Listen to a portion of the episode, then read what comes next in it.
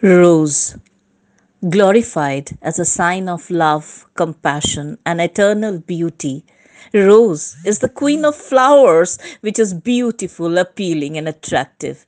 So divine is its fragrance that everyone is in an oblivion to pluck it and embrace.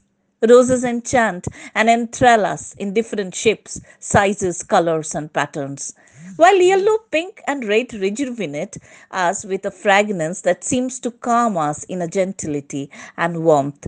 When the mind indulges in a winsome and wacky turmoil, the beautiful flower always instills a motivation and vigor, unfolding the pages of a chapter in a book, often a reminiscence of the past, uplifts the spirits.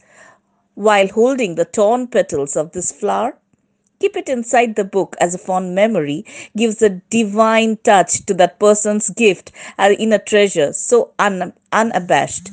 That unbroken heart searches for the love which perhaps enlivens those glorious moments when the lovers spend together in a close proximity. Its small thorns pricks at times to remind life is not a bed of roses that we can always hope for the best to embrace and abide.